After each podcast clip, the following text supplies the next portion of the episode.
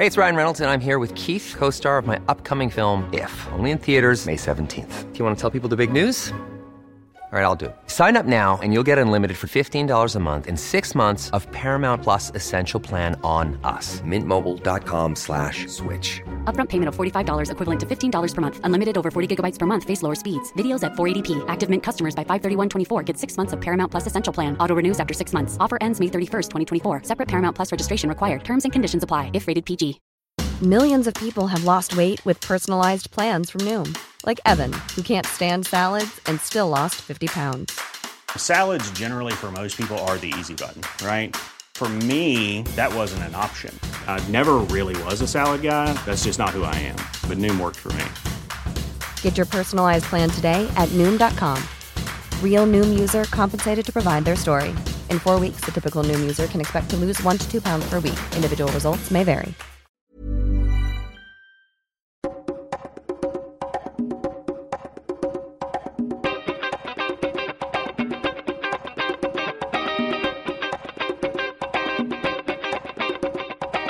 Today on Reconsider, we're very excited to have Lena Corda on. Lena has been a teacher in the San Francisco school system for the last several years, and she just won the Mayor's Teacher of the Year award for all of San Francisco. So only really one teacher per level, like high school, uh, elementary school, gets this award. You need to be nominated by a number of your um, other fellow teachers write in, talk about your teaching philosophy. And Lena won this award for the entire city. It was a big deal. She was given the award at Giants Stadium in the middle of a Giants game by the mayor. So we're really excited to hear her insight and her thoughts on the education system and provide some insider perspective about what she thinks is going on right now. Hey, Lena, how are you? I'm good. Thank you. That was a really nice introduction. I feel really special right now. Thank you. Well, hey, it, it's not just us that's excited. A couple of our listeners got a bit of a sneak peek from me as to who is coming on, and they freaked out. So you got a bunch of fan peoples listening into this right now. So those of you who've been waiting for our interview with Lena, it's finally here. So let's do this. So, Lena, just before we dig into it, do you want to tell us a little bit about your background and how you got to where you are right now? Yeah, absolutely. Um, so, I have been teaching for seven years in San Francisco Unified School District at the same school, and it's definitely been the most rewarding and challenging experience of my life. I can't imagine myself doing anything else. Um, and I think, kind of like once I got started, I, I knew that that was where I needed to be I never intended on being a teacher. I had no idea what I wanted to do um, when I graduated college, and I don't often tell people this, but for complete transparency, and I think for probably the good of this podcast, I did start with Teach for America, and so that program is very controversial. I feel, at least in the teaching community, I'm kind of one of the oddball core members who actually stayed past their two-year commitment. I've furthered my own education. I'm halfway through my national board, um, which is sort of like the bar for teachers. And I, I did pass the first two. I'm still working on the last half of it. But I think that this is definitely the place for me to be is in the classroom with kids. Um, over the summer, I run a summer program with Aim High. I'm a board member for the Teacher Salary Project, um, and I'm really excited to be on your show. And also an astronaut or something. That's quite the CV. That's amazing. I didn't even know all that. Uh, well, I mean, I'm actually glad that you brought up the astronaut part because I do. part of the reason I'm so excited to talk to you is because I do have multiple jobs. I'm not just a teacher. I do. I work with the summer program. I'm also a bartender. I've hosted occasionally. Um, um, part of the huge issue with teaching is is the salary doesn't really cover the expense of living in San Francisco. Um, it, it doesn't support a family um, if you're working on the pay level that I'm currently at. So I'm glad that you mentioned astronaut. Maybe if they're hiring, I'll look into it. yeah, I know you've been on or you've been interviewed before, Lena, and you've talked about how challenging it is to get by, at least certainly in San Francisco, on, on a teacher's salary. Um, did you find that a lot of your fellow teachers also just need to take all these additional jobs kind of just to get by day to day? Absolutely. Um, I think that there are, I know, I know a lot of different teachers that are working with me at the AIM High Summer Program. The reason I have the bartending job is because another teacher recommended it to me. I know teachers who drive Uber. I know teachers who nanny, teachers who tutor after school hours. It's really common to find teachers who are working multiple jobs. Um, I almost feel as if you know a lot of comments you get are, well, you have three months off, and I'm saying to myself, well, no, I don't really know people that I don't know very many people that actually take the entire summer off. Most people are either working on their curriculum, going to workshops, working summer school. I know I know quite a few other educators who are working multiple jobs. San Francisco is actually rated one of the lowest median teacher salaries in the country, adjusted for cost of living. Um, and just like as a point of reference, the, the lowest is Honolulu, highest is Milwaukee. So obviously, the cost of living has increased in San Francisco. Do you know if teachers' salaries in in San Francisco have increased at all over the last several years, or has it has it always been relatively low? Has this changed recently? It has always been relatively low. Something that was in some ways a win, and for me was, I mean, I guess I, I kind of sound snobby or something when I say this. We did receive a 12% raise, which is a pretty big chunk of change. It's inst- I think it's installed over the course of four or five years or something. So it's a it's a very gradual increase, which in a way I think is is really interesting because they know that a lot of teachers are leaving the classroom and they know that they're not really going to have to pay out all of that money because so many people are retiring, so many people are leaving, and the folks who are coming in, of course, are starting at the base level salary. So it, in a way, I think that was kind of a sneaky move to gradually increase it. Um, our teachers union was asking, I believe, for a 16% raise because keeping up with the cost of inflation, forget the actual percentage, I should have looked at this, but we've technically taken, we've literally actually, I don't want to say technically, we have taken a pay cut um, over the last, I want to say 10, 15 years because of the rise of the cost of living in the in the city and adjusted for inflation. So this raise that we were actually asking for was just saying, hey, can you keep our wages up with this increasing cost of living, um, which I know many other people in many other jobs are also fighting for. This is not something that is only happening with teaching. I know this is happening all over the country in all different jobs. I just think it's pretty sickening that one of the most important jobs in the world that we, you know, people we entrust our children with every single day and the future of our country and the cornerstone of our democracy, their wages don't matter. Like we we don't care about them enough to make sure that they can afford rent or to make sure that they can have a family of their own or to make sure that they don't have to work seven days a week and that they can actually perform their jobs to the best of their ability. My first follow up question is a technical one that, if you don't know the answer, I'll just do the research on. But where does where does San Francisco school system get its funding? Is it from property taxes? I know it's from a combination of places. Um, this is something that I should also be much more well versed on. I know that it's state and local funding is part of it. I know that we have government funding as well. I know that we also have companies like Google and Salesforce who are generously donating to our school district um, every single year to provide things like technology, or they come with a lot of, you know, it comes with a lot of red tape. It definitely comes with some guidelines in terms of how that money is to be used. But I, you know, we would never turn away hundred thousand dollars or two hundred thousand dollars. We'll do what we need to do. So it definitely comes from a combination of places. Um, I know that we do receive some of a stipend. I think the hard to staff schools, which are schools that are 60 to 70 percent um, socioeconomically disadvantaged students. They give you, I think it's a thousand or two thousand a year from Prop A, at least in San Francisco. It's Prop A money, in an attempt to retain teachers at these schools. But I'm not sure in terms of like where the rest of our funding comes from. I know it's a combination, and some of it is different propositions in terms of coming from actual property taxes. Um, I know that there was a change in that over the last, I'm assuming over the last 10 years, where it used to, the schools used to have their funding based on property taxes, and now I don't believe that that's the case. Um, that doesn't mean that schools that are in more affluent areas aren't receiving more money. They are because of the people who are there, um, which of course I would never begrudge a school all of the money that they're able to raise. That's fantastic. But, you know, in a community where I grew up um, in La Crescenta, your PTSA can probably raise a couple million a year.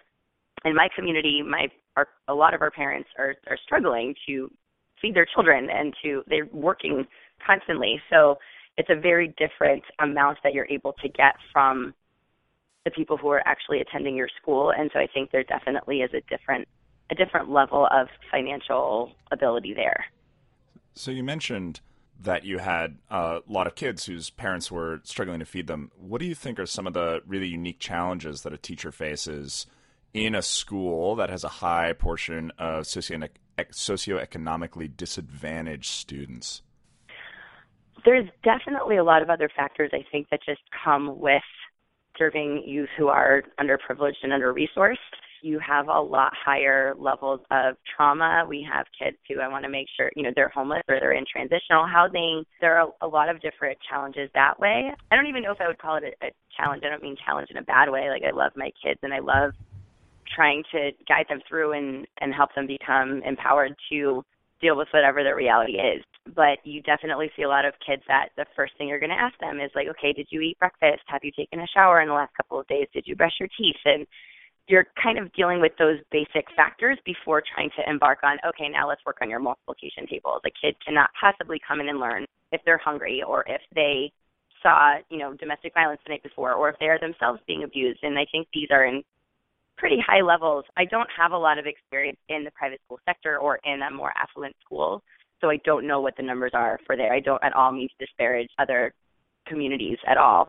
But I do know that in my experience at my school, we do have very high levels of a lot of that occurring, and so it it definitely takes you're teaching in another direction because you're not just their teacher, you're their counselor, you're their mom, you're their their friend, you're you're wearing so many different hats and trying to get your kids the resources that they need so that they can then move on to succeeding in their education.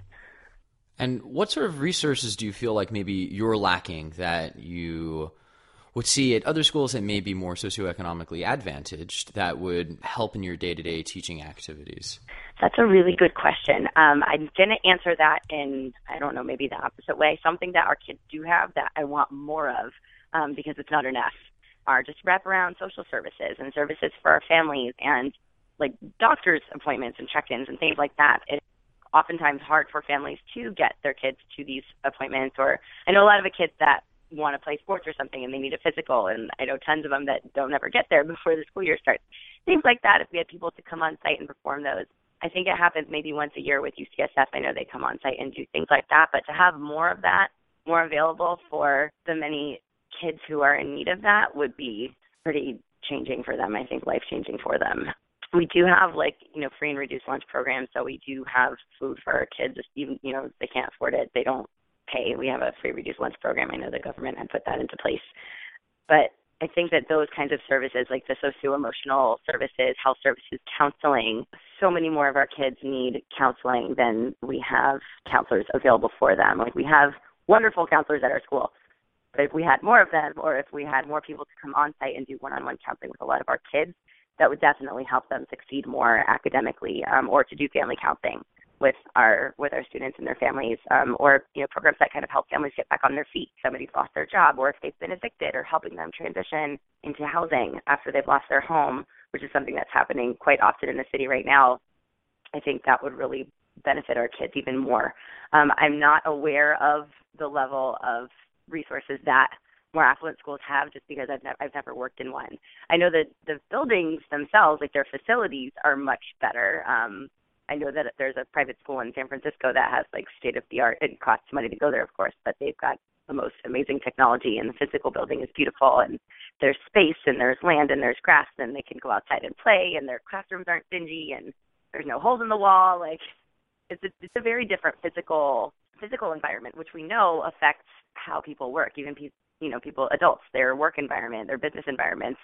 That's why businesses invest in making their companies look nice and feel nice because it definitely affects work production. And so it's it's the same for our children. If you give them a dingy building or cramped space even our building was just redone but they cut my classroom size in half and then gave me twice the amount of students. And so the physical space for my kids to move around it's it's almost impossible. We had to get really creative with our with our desk arrangements to figure out how we were going to fit 32 kids in a in a room that looks like it could fit 15.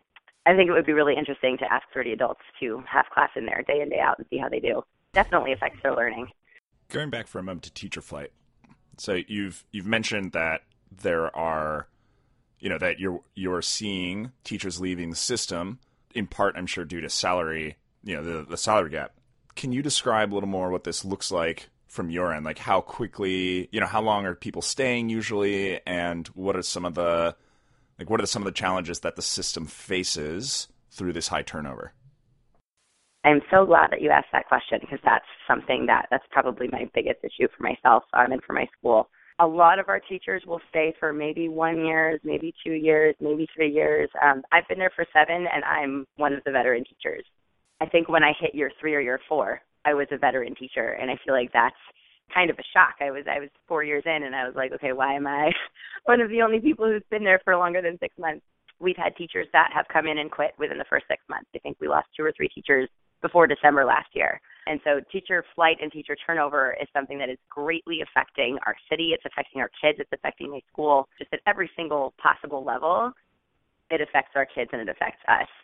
In terms of reasons for teacher flight, a lot of it is money. Um, I know a lot of teachers that have left because they're choosing to have they want to have a family and they can't afford to have a family here in the city.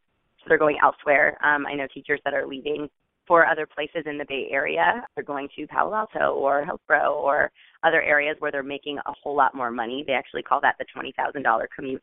Um pretty well known around here where you can literally go across one of the bridges and you're going to make ten or twenty thousand dollars more than you would teaching in san francisco on an incentive based uh, this is incentives like this is not rocket science. If you're going to make 20 grand more somewhere else and you have a child or two children you're not going to say no kids i'm not going to give you a better life. I'm not going to give you more resources for me doing the same exact job. Just move it over an hour east or an hour west. It doesn't make sense for people to say because their your pay is way higher not so far away so a lot of it is definitely salary i know that some teachers have left because they're not content with their school district or they're not content with their administration or or it's just time for them to go. Some people, you know, chose to leave the classroom because they want to exercise their um, intelligence and their resources in another way.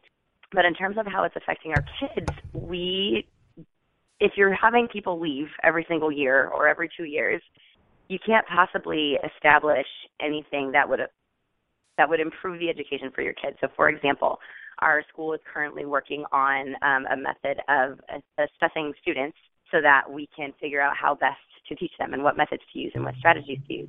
And if you're starting that over every two years or you're starting these these policies over, you never gain any ground. It's like you're taking 10, te- 10 steps backwards every te- every step you take forward.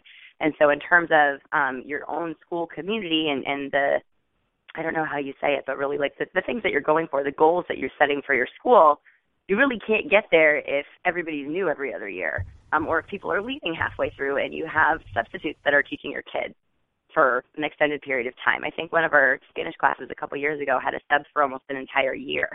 And not that all substitutes are bad. I've definitely had my share of great ones, but by no means is that a, permanent teacher who's there and who gained experience and who knows, especially in our school, like our school is not an easy school to teach at. It's difficult. There are challenges.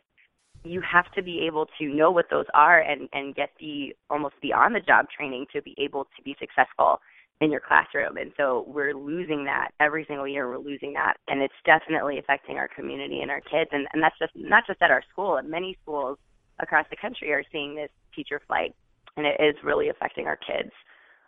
I have to imagine that in addition to the lack of continuity that results from this high rate of churn, on the administrative side, the cost to retrain new teachers constantly has to be non trivial, right? It's huge it's like yeah, it's huge. We think I feel like I looked up the statistic up about a year ago, and it was over. It was either like eleven million dollars or something per year or every couple of years that it costs San just San Francisco in teacher turnover because then you have to reinvest in their training. They need to go to all these professional developments, and then you know the cost of of finding a substitute when they're when they're gone, and then just all of the repercussions that happen when a teacher leaves and then having to retrain someone else the, the cost is huge, and it it doesn't seem like it would be, but from the outside, it seems like oh, you know, somebody quits, you get somebody new in.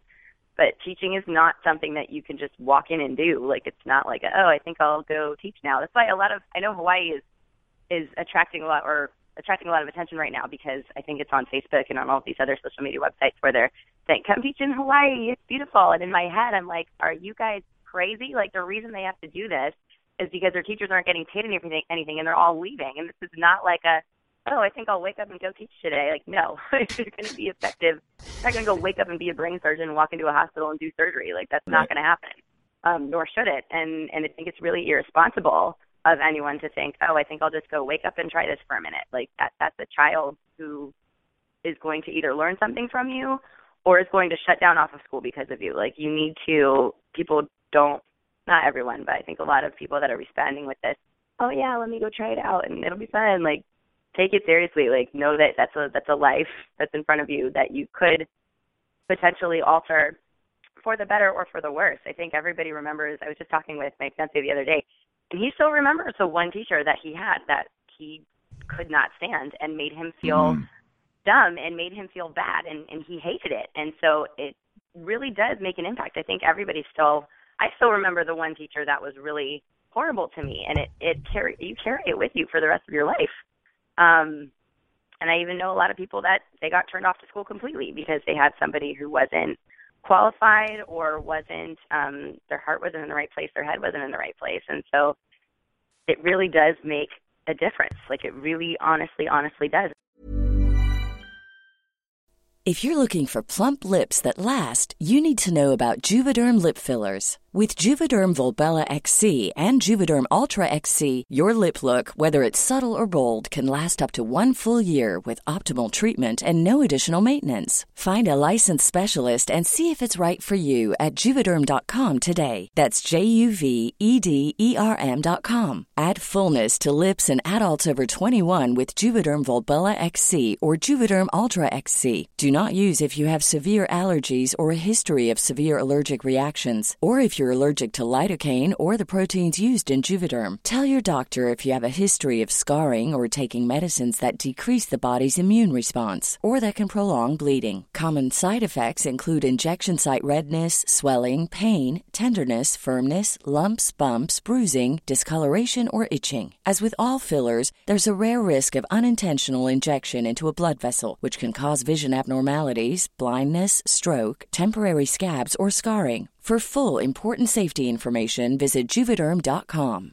Ready to pop the question? The jewelers at BlueNile.com have got sparkle down to a science with beautiful lab grown diamonds worthy of your most brilliant moments. Their lab grown diamonds are independently graded and guaranteed identical to natural diamonds, and they're ready to ship to your door. Go to Bluenile.com and use promo code LISTEN to get $50 off your purchase of $500 or more. That's code LISTEN at Bluenile.com for $50 off. Bluenile.com code LISTEN. So you mentioned, Lena, uh, a, a, bit earlier, and when you're talking, you're talking about sort of local testing and goal setting and a you know kind of appraisement of that for your specific school and district. Now, earlier in the episode, when it was just Xander and me, we were talking about uh, national and international scores. We were talking about the NAEP and the ISPA. Um, so we have these like very broad level scores that we look at. I know Common Core has a lot of common testing, so we're able to see some of the you know just average results from those kinds of tests. And I know that when at least amateurs like us are talking about education policy, we're often talking about those high level scores. And I think that for me and probably a lot of our listeners, we don't really understand what's going on at the local level as far as assessment and planning. And so, can you share with us a little more about what you guys are doing there and why you're supplementing the national level stuff with your own developed planning? Yes. So, I don't know if I can first kind of veer off and say this that I completely hate standardized testing and I think it's a waste of time and a waste of money and it does not in any way measure what our kids know or what they can do. Um, it kind of makes me sick to my stomach. I'm not the only teacher that feels that way. I'm sure teachers feel the opposite way, but there's a lot of reasons for that, which I'll circle back to later. And if I don't, please remind me.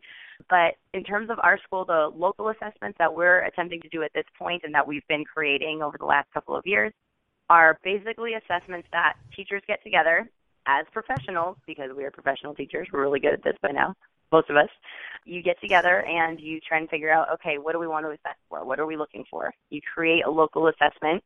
It's created by teachers, so it's in my eyes, at least, I felt like it was a really great assessment. We were doing a writing benchmark, see what level our students were at in terms of their writing levels. And so we basically created the assessment, we created the topic, we created the prompt and everything, we created the rubric together, we scored the papers together, and was the process perfect? No.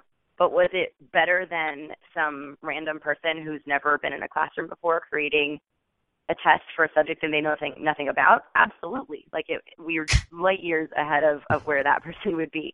Um, and that's the case with a lot of the standardized testing. The people that are creating these tests are like, I think they're like statistical. They're companies that do like polls or they do like I think it was like a psychological. I don't even know what it was, but it wasn't an education company. It was not teachers, not people that were, had been in classrooms or that were educators. And so they have no idea how to assess kids. So the types of questions that were on these traditional standardized tests were either completely inappropriate for the age level that they were asking. Some of them just flat out didn't make any sense. And it was a lot of the, you know, I'm, I'm not bashing Common Core at all right now. I like the idea of of kids. A lot of the idea behind Common Core is kids thinking for themselves and, and analyzing and being able to read something and analyze it and come up with an answer. But some of it is completely ludicrous. um, and the topics that they're having read the kids read about, I think that they had to read about like fly fishing in some country that they had never heard of before. And it just it doesn't good teaching you, you build context you you talk about the article you discuss it you unpack words like all of the things that you do in a college level classroom. Like you go in there, you read it together, you unpack it, you discuss it, you ask questions, you create questions, you draw pictures. You do all of that together, or, or even if you're doing it on your own, that, that's the process that you go through. But when they're giving these tests to these kids, it, it's the complete opposite process. It's not good teaching. It's not good practice. And so it doesn't make sense to me that that's what they're using to assess their kids. But back to our, our local school. I'm sorry. I know I'm veering off. That topic really gets me going. Not at all. It's a comparison. but we basically create local localized assessments and then assess our kids and see how they do. Based on their results, we then look at okay, how did you teach paragraph structure? How did you teach paragraph structure? What methods did you use? What methods did this person use? Compare them. How did your students do on this? How did your, you know, you basically just looking at data collection. You're looking at what you did, looking at whether or not it's effective, and then you're changing your practice based on whether or not it works and you have to change it every year. You're going to get different kids every year. Some classes you're going to get that you're going to need to do a lot more scaffolding. You're going to need to give them a lot more sentence starters, or you're going to need to give them a lot of word banks. And to other classes, you're going to not need as much of those things, and maybe you're going to need to give the kids a little bit more freedom, or maybe they need to jump up, up and down every time they write a paragraph. It's different. It depends on your kids, and you have to be flexible, and you have to be knowledgeable enough to know what you need to do to help your kids succeed. You need to know how to teach. You need to know how to get to them. Our kids are not robots, and I feel like there's this push for uniformity, and there's this expectation that you know our kids are all going to learn the same way, and and we know for years and years and years that they don't. And so, while I think the idea behind it, I love the idea of having high expectations for kids and making sure that all of our kids are receiving a quality education. That's absolutely I think that's imperative to the success of a country that our kids are all receiving an amazing education no matter where they live, um, which is actually what drew me to Teach for America in the first place. That was kind of their their motto. How they went about succeeding in that goal, I, I had issues with, but you know their general goal I felt like was an incredibly important one to make sure that all of our kids are getting an awesome education. But standardized testing is not is not ensuring that. There's actually no correlation from what I've read. I'm sure there's somebody out there who can get a pitchfork and a sign and completely disagree with me.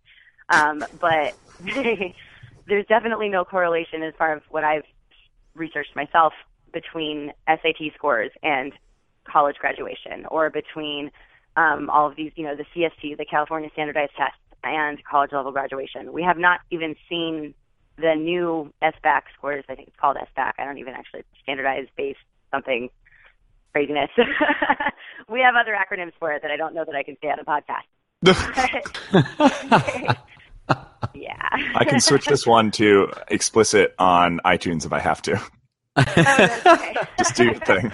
In case any of my kids are listening to this, I don't want them to be like, "Oh, Miss Corda, potty mouth." Okay, fair enough. Um, but they, yeah, they, um, there's def- there's not a correlation between kids' success on these tests and their success um, in college in terms of what I had read. I forgot the author's name. I have to ask a friend of mine. She I read that book, and that's exactly what they had discovered. And it's, or at least the, the test that we're currently giving them, there's not a correlation. And so I have to keep asking myself and everyone else, as do many of other other teachers, why are we wasting our time on this? It actually takes. We had total. We had about six weeks of testing at our school. That's an entire semester. The amount wow. that I can teach in six weeks, and already we're teaching at like hyperspeed. Like the amount of, of information and, and learning that happens in my classroom astounds me every single year. I have kids that will jump two years in reading, two years in writing. Like the just the progress that they're making is humbling for me because it's not me. I mean, people might say, well, you know, you're a great teacher, you're teacher of the year. No, it's not me. Any other great teacher that has listened to their colleagues and listened to their kids and cares about what they do, they can do this it's hard, but they can do it. And and it's really it's our kids who are are putting in the work and putting in, you know, the sweat to get there. So it's possible. We just need to not waste time on these things that don't matter for kids and don't further their education. I don't know anybody that went to college and was like, I'm so glad I took that SAT and learned what anti-disestablishmentarianism meant. That's great. Like, no, like they, you succeed in college for for different reasons other than the fact that you took a test and you passed. Um, there's a lot of other factors that go into your college success or your success in life. I keep talking about college, but you know, we're not just trying to prepare our kids for college. Not everybody wants to go to college and not everybody wants to do that. People want to do different things, but you want to help them become the person that they're going to be and, and be a thinking human being, somebody who questions things, somebody who can read information and, and have their own thoughts and be creative and maybe create their own company or we just we live in such an age where being an entrepreneur is, is so much more possible with technology and with you know everything that we have now that I feel really old saying that I feel like an 80 year old saying you know the technology we have now. Back in the day, we taught kids with sticks and they liked it. These kids and their twitters. yeah, exactly. I can feel my kids rolling their eyes at me right now. I don't even know how to use Twitter or Instagram.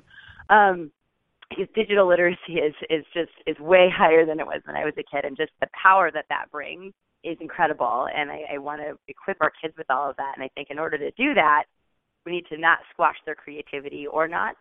You know, I've seen them myself. Like I wish all these people who create these tests would walk into these rooms and talk to a kid and ask them how they feel when they don't get an answer right or when they don't understand. They they feel dumb, they feel stupid, and then for the next couple of weeks, I'm doing like triage, trying to get my kids back on. No, no, no, no, no, don't worry about that. Like let's worry about this amazing article that you just wrote on gentrification because you're brilliant and you're 11 and you know what gentrification is and you know how it affects you and you're writing an essay on it. Let's talk about that.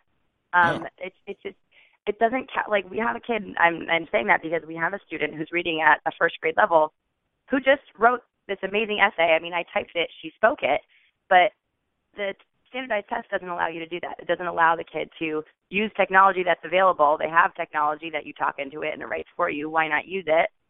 and it was an amazing essay. It was it was brilliant, and the fact that she's processing all this information and she's understanding it in the way that she's understanding it, and she's able to comment on it, that's not going to be reflected on the standardized test. But then, you know, I'm reading this essay in my classroom, and I'm like, wow, like she's she's brilliant. She's on it. She's getting it. She's going. She's on her way. But she, you know, she would she would fail a standardized test, and so she's one of many many students who are who are, who are in the same position. And so I think that these but going back to localized assessments, that's why those are so powerful and so so important because we know who our kids are. We know what they need based on our assessments. We know as professionals how to get together and say, okay, I have this kid, this kid, this kid, this kid. What do I do? Um, and giving each other professional advice based on what we're seeing um, instead of somebody who's never stepped foot in the classroom, who's never stepped foot and who never doesn't know anything about education. How are they going to tell me how to teach my kids? Like how it just doesn't it doesn't make any sense at all to me. Something else that's really struck me that, that I've I've heard you discuss before is how much time teachers need to spend outside of the classroom preparing and grading and it's just not something that I, I think that folks who are not in the educational industry really think about, right? You know, you go to school, you teach, and you're done. Now, test scores are frequently used as a benchmark for student success, but they're also used to judge teacher efficacy and all of the work that gets done both in and out of the classroom as well. Do, do you have any thoughts on perhaps how to better measure teacher efficacy or quality? I do have thoughts on it. I don't have a solution myself. Um, I think that that's something that would be worth investing in is to kind of create a think tank for teacher efficacy. But in terms of an effective teacher at my school, if I walked into a classroom and I saw kids who were engaged or kids who were, even if a kid is having you know, kids aren't perfect. They have behavior issues as well. They are little people. They're processing all these emotions and all these things on a day-to-day basis. They're not going to just sit there quietly and raise their hands. right? I mean, at this point, I think I we we all do, right? It's not we're not robots. We keep, we don't sit there and you know just do our thing and then leave. Things happen, and so an effective teacher would be able to deal with that in an appropriate manner, and you know help a kid instead of having a kid shut down, helping a kid walk through it, or you know have kids that go in with a second grade reading level and re- leave on a third or a fourth grade reading level. Like growth of kids on your actual like localized assessment or on your you know whatever writing assessment you have that would show an effective teacher or a teacher who knows, like we have a couple, I can think of a few students in mind right now, that that's not, that would create a goal that's appropriate for a kid. So when I say that, I mean that a kid might be coming to school and whatever is happening in their life at the moment is not conducive to them making any kind of academic growth. It's not like it maybe not it's it's not that you would lose that expectation, but maybe your goal for that kid, which you would know to appropriately make based on your professional education and your experience, is to say, okay, my goal for this kid is that they last through the class today. They don't have a, a meltdown. They don't have an outburst.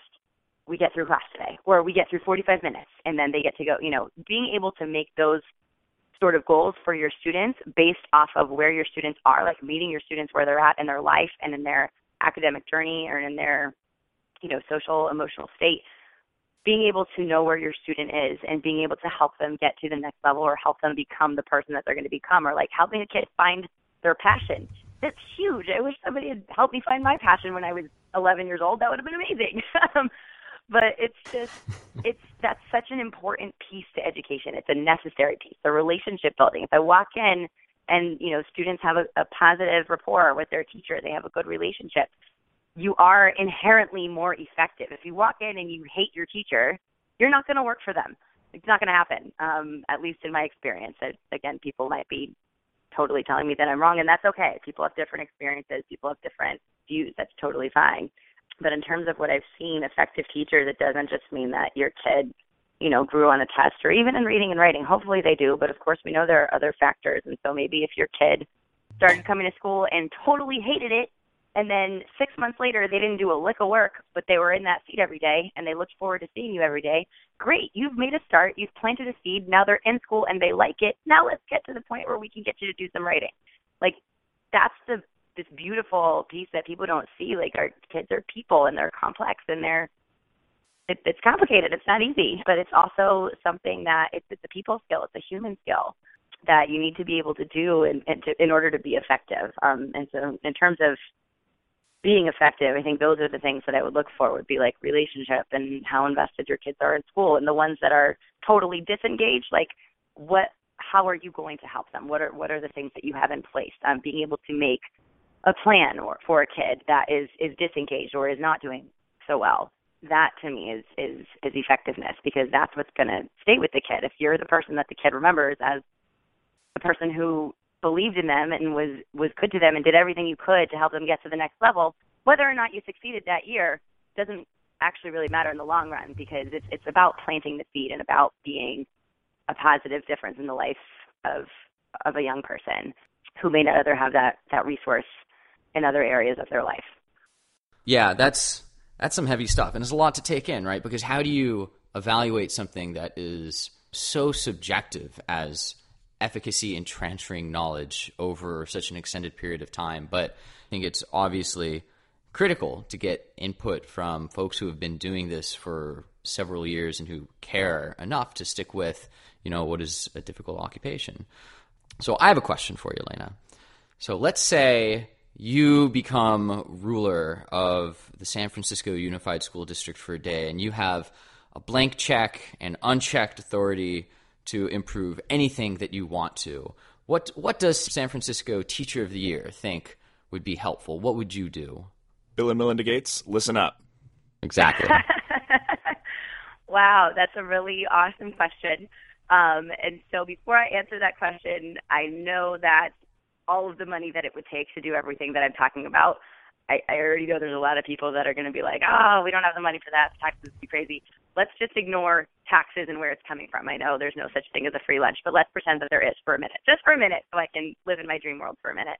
Let's do it. Um, so for a blank check, I would definitely double teacher salaries at least, and admin, and anybody who is involved in improving the lives of our children and improving their education they need to get paid a whole lot more than they're getting paid. If only because it is an incentive based system. Jobs are, are based on incentives. So if somebody's going to come in and say, all right, we're going to pay you $100,000 a year, you're already going to attract the best and the brightest for that position. It's not going to be an easy position to get. People are going to stay up at night wondering if they can get into teaching school, and that's what we want. We don't want people that are just walking in because it's it's a job that's available. Um, it needs to be a job that they choose. Secondly, I would definitely increase, as we were discussing before, those wraparound services for kids who need them. I would definitely make counseling available for all the kids who who are going through trauma or are going through um, an unstable time in their lives. That's something that's really necessary for them in order to achieve and to get an actual education and be able to walk into a classroom and learn. I would definitely invest in effective teacher training. And when I say that, a lot of our professional development time, although it is well intended and it is created by some, sometimes created by people who have a lot of heart in the subject, it's not effective. I don't know very many people that walk away from a professional development going, oh, that was so much fun. That was great. Like most of the time people are rolling their eyes and just can't wait to get out of there. And it's just a day out of your classroom. And I'm thinking all of the money that is wasted on days like that, the money that it took to pay me and pay for my sub, the money that it took you to print those 5,000 copies and the trees that you just killed from this useless information. It's not, it, it, the way it is now, I would definitely reinvest in professional development for teachers and make it more of an organic, like, okay, like, where are you at in your classroom? What do you need to move forward? Or, like, what kinds of things do you want to learn about? That's, I think, it needs to be geared more that way, which would definitely take more money. In terms of our quality, even the quality of our food, I would get my kids awesome food instead of serving them things that they necessarily maybe don't like. Or in San Francisco's definitely come a long way, but it could be even greater. The facilities, I would definitely invest in our in our schools buildings themselves. The even when we're doing construction, we have this beautiful building. It, it still wasn't made in mind with having 32 kids in a classroom. I mean, I would, gosh, there we go. I'm glad I said that. Class class sizes need to be smaller. There's no way that a teacher can be super effective or as effective with 32 kids as they can with 16 or 20, um, which is a lot of the difference that you're seeing in public versus private education the class size makes a humongous difference. The amount of time that you can spend with 16 kids, that's when I saw my biggest growth is I had a freakishly small class. Um, and I think every teacher that's hearing this is, is silently cursing me for having a class of 16 a couple of years ago. But those kids made more gains than any other year that I've been teaching. Even on the, you know, Eagle standardized test, they even did better on those because of just the amount of growth that they had made in one year, it was across the board. And I directly attribute that to be able being able to sit down with each of those kids and talk about their learning. And I, I had the time with those kids. So I think creating a situation with that money where there are smaller class sizes and there are more resources available and all of those dreams that teachers, you know, sit there and daydream about during these professional developments that they don't want to be at. That's, you know, that would be, I think, my my ideal situation where people are paid well, they can live, they can thrive, they can take a vacation, they can take a break, and then they can go back into the classroom and kick butt. Um, and in a place where kids have the services that they need in order to thrive in a building that is, you know, conducive to an environment that's conducive to to learning. You know, not having kids come to school hungry or or leave school having this huge issue on their mind that they haven't talked to anyone all day about. I think that would be a really beautiful place to be. Awesome. I'll end with one question for you. You know, Eric and I here are ultimately students when it comes to education. We're trying to learn as much as possible. You being the expert, what questions should we have asked you that we have not yet asked you in this interview? That's a really good. You, I think that you did a great job of asking me a lot of really important questions. Yeah. Um, questions that you missed. It's so nice when Um, a teacher tells you you did good. It just feels so good. Great question, Eric. Yes.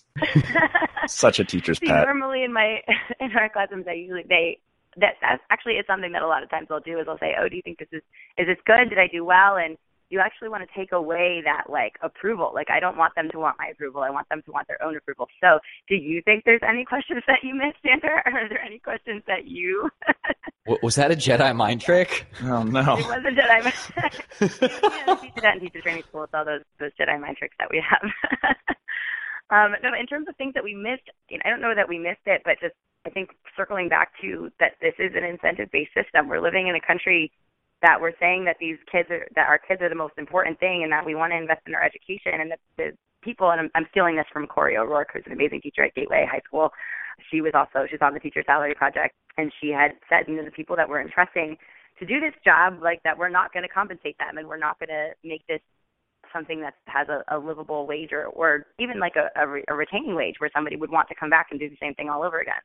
And we want to keep our teachers in the classroom, especially the ones that are really good. Like I'm really, really good. Even when I I won this award, I'm I don't say that to like vote or anything, but like I'm good at this point. I'm good, and I'm getting better, and I want to get better, and I'm reflective. And there are many educators out there who are powerful and are life changing for our kids, and we want to keep them in the classroom. We want to keep them with our kids, and people are leaving because they don't have the financial means to stay here and and I think that is a complete travesty and everybody knows that it's happening that's why Uber and all of these other companies are they had a commercial that was directed towards teachers. They were like oh teachers make a great Uber driver. They were directing that towards us because everybody knows that we don't make any money and that we need to work extra jobs in order to make ends meet.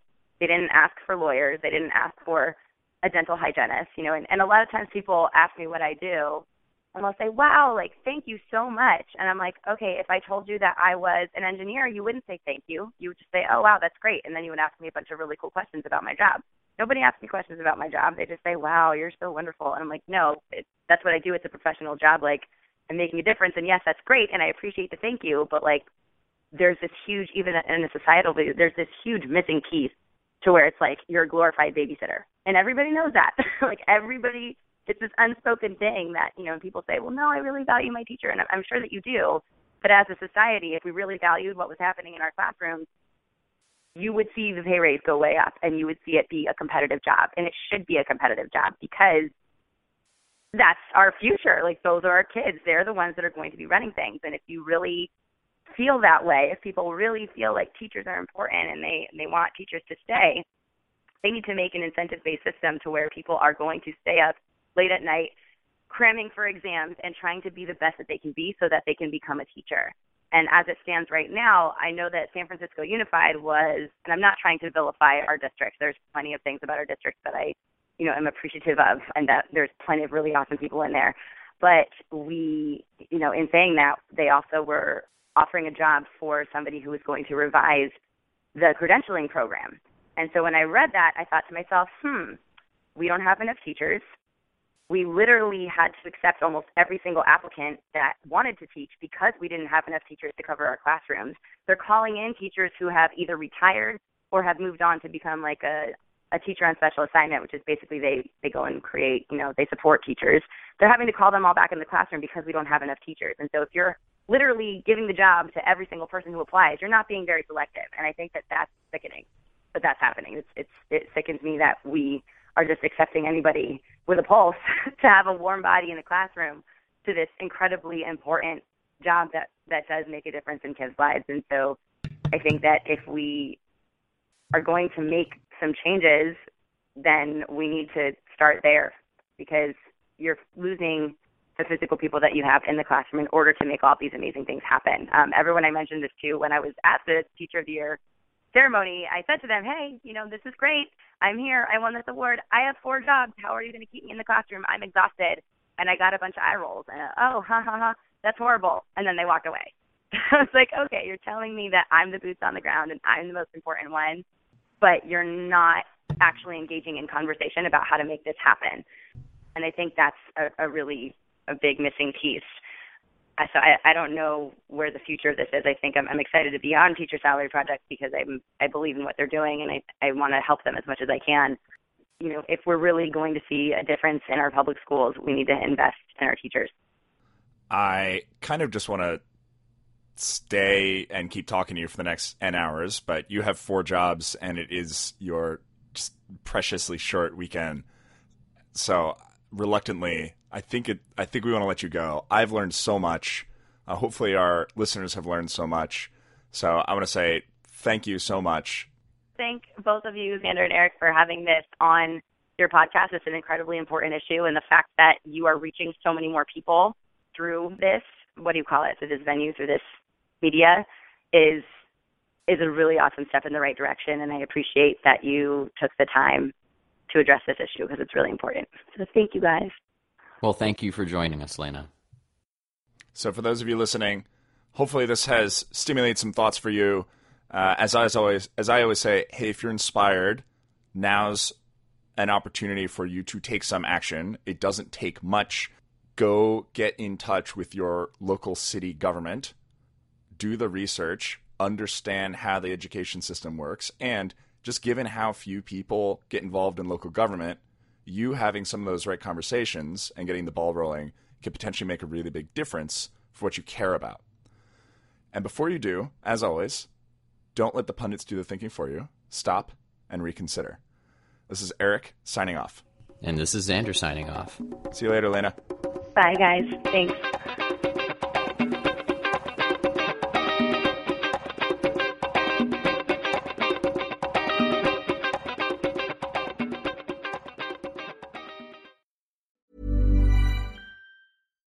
When we're on a budget, we still deserve nice things. Quince is a place to scoop up stunning high end goods for 50 to 80% less than similar brands. They have buttery soft cashmere sweaters starting at $50, luxurious Italian leather bags, and so much more. Plus, Quince only works with factories that use safe, ethical, and responsible manufacturing. Get the high-end goods you'll love without the high price tag with Quince. Go to quince.com/style for free shipping and 365-day returns.